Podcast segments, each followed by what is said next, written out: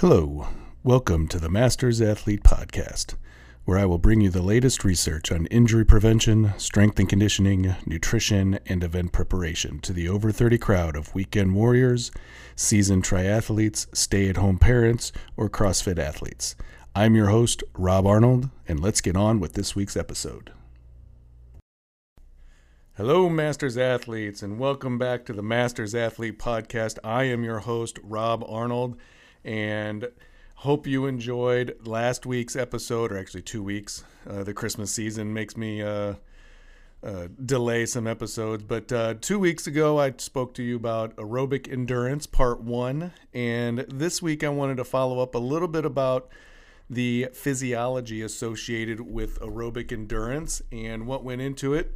It'll be a quick podcast, maybe 10, 15 minutes. So buckle up. We're going to pass a lot, a lot of information on real fast. But before I get started, I wanted to talk real quick about my sponsor, and that is uh, Simply Faster.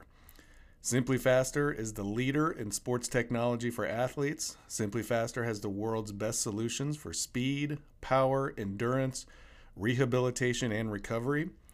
Perfect for the Masters athlete, Simply Faster distributes the K Box flywheel system, Freelap timing, GymAware, and electrical muscle stimulators to help get ahead of the competition. To get started, simply visit simplyfaster.com today. And on a side note, their blog posts are amazing. They're a little long form, so make sure you take more than just uh, two minutes of time to read them. They're they're kind of long, where it'll take anywhere from five to ten minutes to read. So uh, check them out. They're absolutely fantastic. Tons of information. So visit simplyfaster.com today. Uh, also, as a housekeeping note, uh, wanted to put in a plug to get you to go over to the uh, Apple iTunes, Apple Podcast store and make sure you give a review of the podcast. Make sure you throw some stars up on the podcast. Would love to see it climb up the rankings a little bit to uh, get into that top 200 for health and fitness podcasts.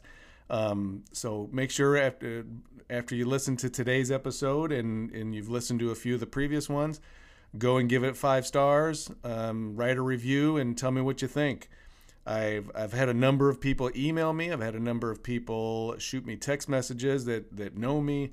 I've had a number of people chime in on the Facebook page, Masters Athlete Podcast on Facebook and give some comments. But I'd really love to see some comments on the uh, the Apple page, the Apple Podcast page, so that uh, it can move up the rankings and more people can find it.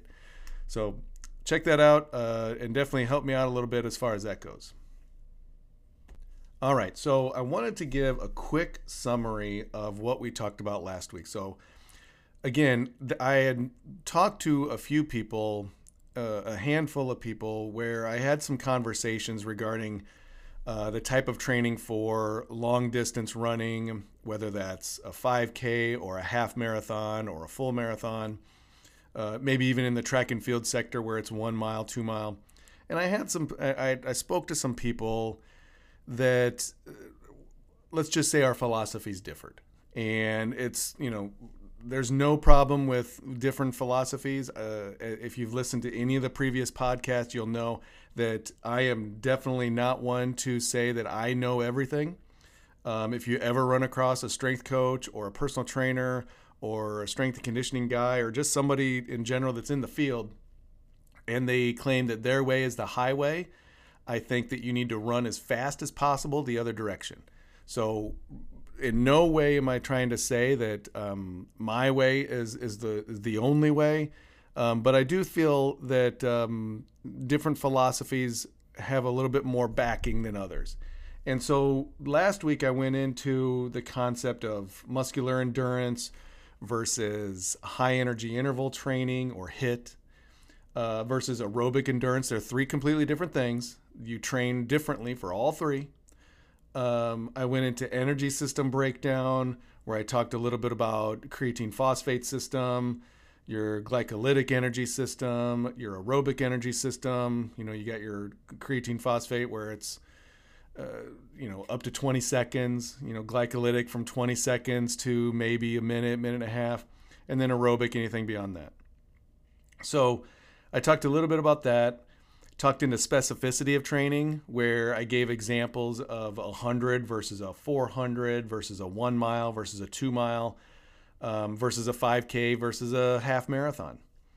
Then I spoke a little bit about intervals and long distance training. So that's just a summary of the last episode. If you missed it, definitely go check it out. It's episode 23, Aerobic Endurance Part 1.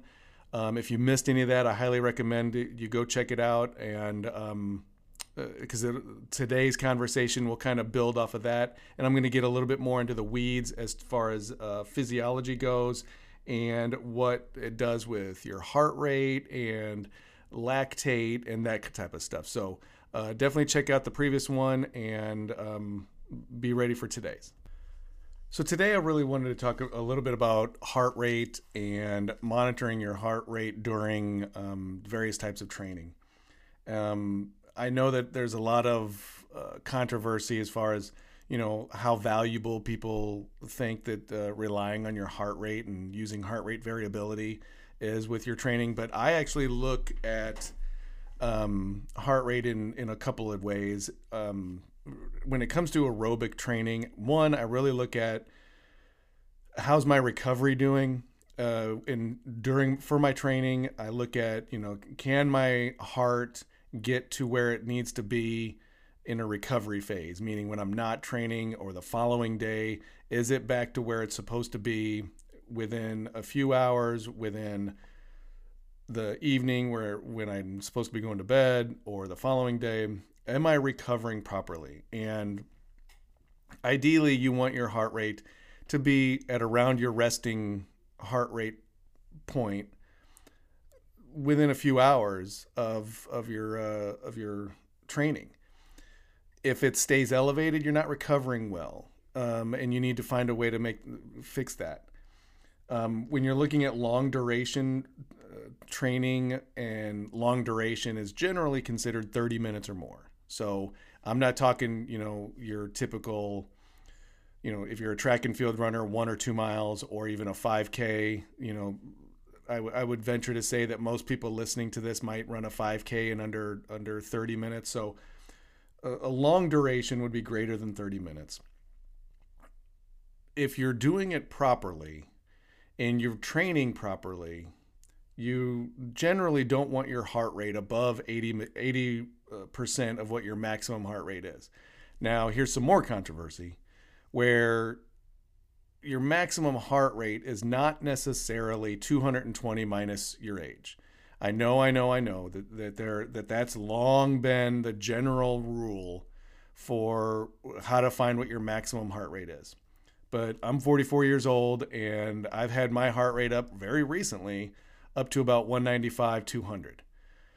So that that's that's a theoretical number and I guess you can use that as a number as a guide to see where you're at. But if you but that's not exactly where it should be. Uh, your your maximum heart rate is is a, is kind of fluid and it, it really is not set in stone. So please don't don't think that it, it has to be 220 minus your age okay? Use that as a guide. And that's why we like to use uh, when when i look in percentages i, I like to use a range of percentages to give you more of a, of a guide and, and give you more of a of a broad spectrum as, as far as what we're looking at so when we're doing long duration I like to look at 60 to 80% of your maximum heart rate.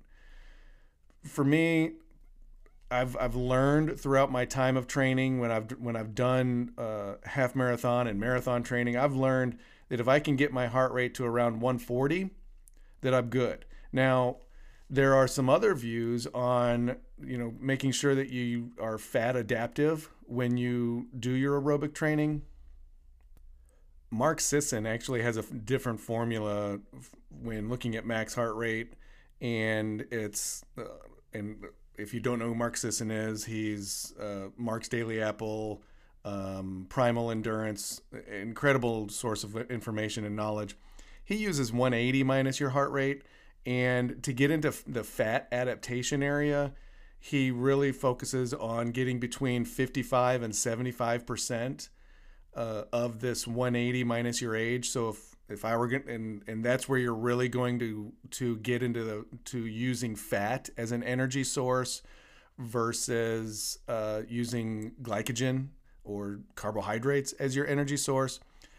Um, I realize that that's really hard to do for a lot of people because again, if if you're me and you're doing and you're 44 years old, if my max heart rate according to Mark Sisson is 136 and if I do the 180 minus my age, then you know, that's that's a little challenging to do with 55% of that. So that's a that's a hard thing to to kind of grasp sometimes. But I think that if you do that, if you if you really just slow yourself down, you're going to be more efficient. One at using your heart rate and using in, in getting your heart trained for the long aerobic bouts that you're going to be doing. Slow yourself down a little bit and get into that fat burning storage. So, again, this is for long durations of greater than 30 minutes and longer. Um, if you're training for a half marathon, training for a 10K, training for a 10 miler, and here in Louisville, Kentucky, we have you know the Triple Crown uh, every year around Derby time, which is a 5K, 10K, and 10 miler, and all leading up to the half marathon right before the Derby. So if you're looking at greater than 30 minutes, that's what you that's what you're looking at. So slow yourself down, get your heart adapted to that slow movement, get your heart adapted to fat burning and increase your aerobic capacity, okay? So that's that's really a goal of mine there because uh, I, I really like to u- use fat as an energy source because you have an endless amount essentially. If if you're training for a, a half marathon or a full marathon, you generally only have about 90 minutes worth of glycogen to use and um, you know, you're going to burn right through that. So I like to get into that fat adaptation, train train a little slower to where my body's u- knows how to use the fat stores, to where my heart really builds itself up. Because uh, think about it too, if if you're going out and training for a long distance run, again greater than 30 minutes, you want that heart to be stronger. And it's not going to get stronger by constantly throwing maximum speeds at it you want that heart to be strong to be able to get through an hour and a half, two and a half hours, three and a half hours, four and a half hours worth of work. And it's just like strength training, where when you strength train and you're trying to progress, you generally go five to 10% uh, increase on weights. You know, if I'm doing a bench press and, and I've been doing, and I've been doing, you know, 185 pounds, I'm for a month, I'm going to increase by about 5 to 10% when I go up in weight. I'm not going to increase by 30%. So the same can be said for long distance running is you want to increase your mileage very slow. You want to increase your heart rate very slow to get it stronger, and so that your body can adapt to using um, fat stores versus uh, solely relying on glycogen. Now, conversely, to switch things up just a little bit, let's say we're doing high energy interval training or high intensity interval training. I'm sorry. So hit training, you know, your typical um, Orange Theory or CrossFit or you know Iron Tribe, something along those lines. In this year, it's a little different. Whereas in long duration training, you have a steady increase in your elevation and you're and you're reaching a steady state. In hit, your heart rate goes way up and then it goes down. Then it goes way up and then it goes down. So two to three minutes at 90, 95%, two to three minutes of recovery. And you're repeating over and over and over again. Here, the goal is not to fully recover. Your goal in this is to adapt. Again, this is where that separation of, of recovery versus adaptation comes in. Now, this type of training could absolutely help that track guy, that one miler, that two miler because he wants to adapt to high intensity speed, get maybe even that that uh, 400 or 800 guy. So you, you want to adapt to that to that uh, high intensity, you know, lac- get used to lactate threshold, increase your lactate threshold, and adapt. It's not meant to recover. If you want to learn a little bit more about adaptation versus recovery, I highly recommend you check out um, Andy Galpin, Dr. Andy Galpin. He is a exercise exercise physiology guru out of California. Um, has a ton of videos on YouTube. Um, but he spoke uh, quite extensively on recovery versus adaptation on the Joe Rogan podcast one time. And so, anyway, I highly recommend you check that out for a little bit more. He could be he'll be much more eloquent about it than I can be, um, but he's just a super genius. So definitely highly recommend you check him out. So for high intensity interval training, this could absolutely be used for most short and shorter distance, shorter to medium distance. Now, again, in the track world, they consider 800 to a mile to two miles uh, the long distance guys. You know, the 400 to 800 guys are mid distance, and then the ones and twos are sprints. So that's kind of what what we're looking at here in the track world. Now, obviously, my world that I know about is track. So you can relate this to swimming, cycling, whatever it is that you do in terms of aerobic endurance, whatever it is that you do. So again, when you think of long-term endurance, longer term, you're thinking you're thinking something generally greater than 30 minutes, at least in running. That is. So equate that to whatever it is you're doing. Again, I, am trying to speak on what I know, what my world is, and that's running. That's track and field. That's cross country. That's street running.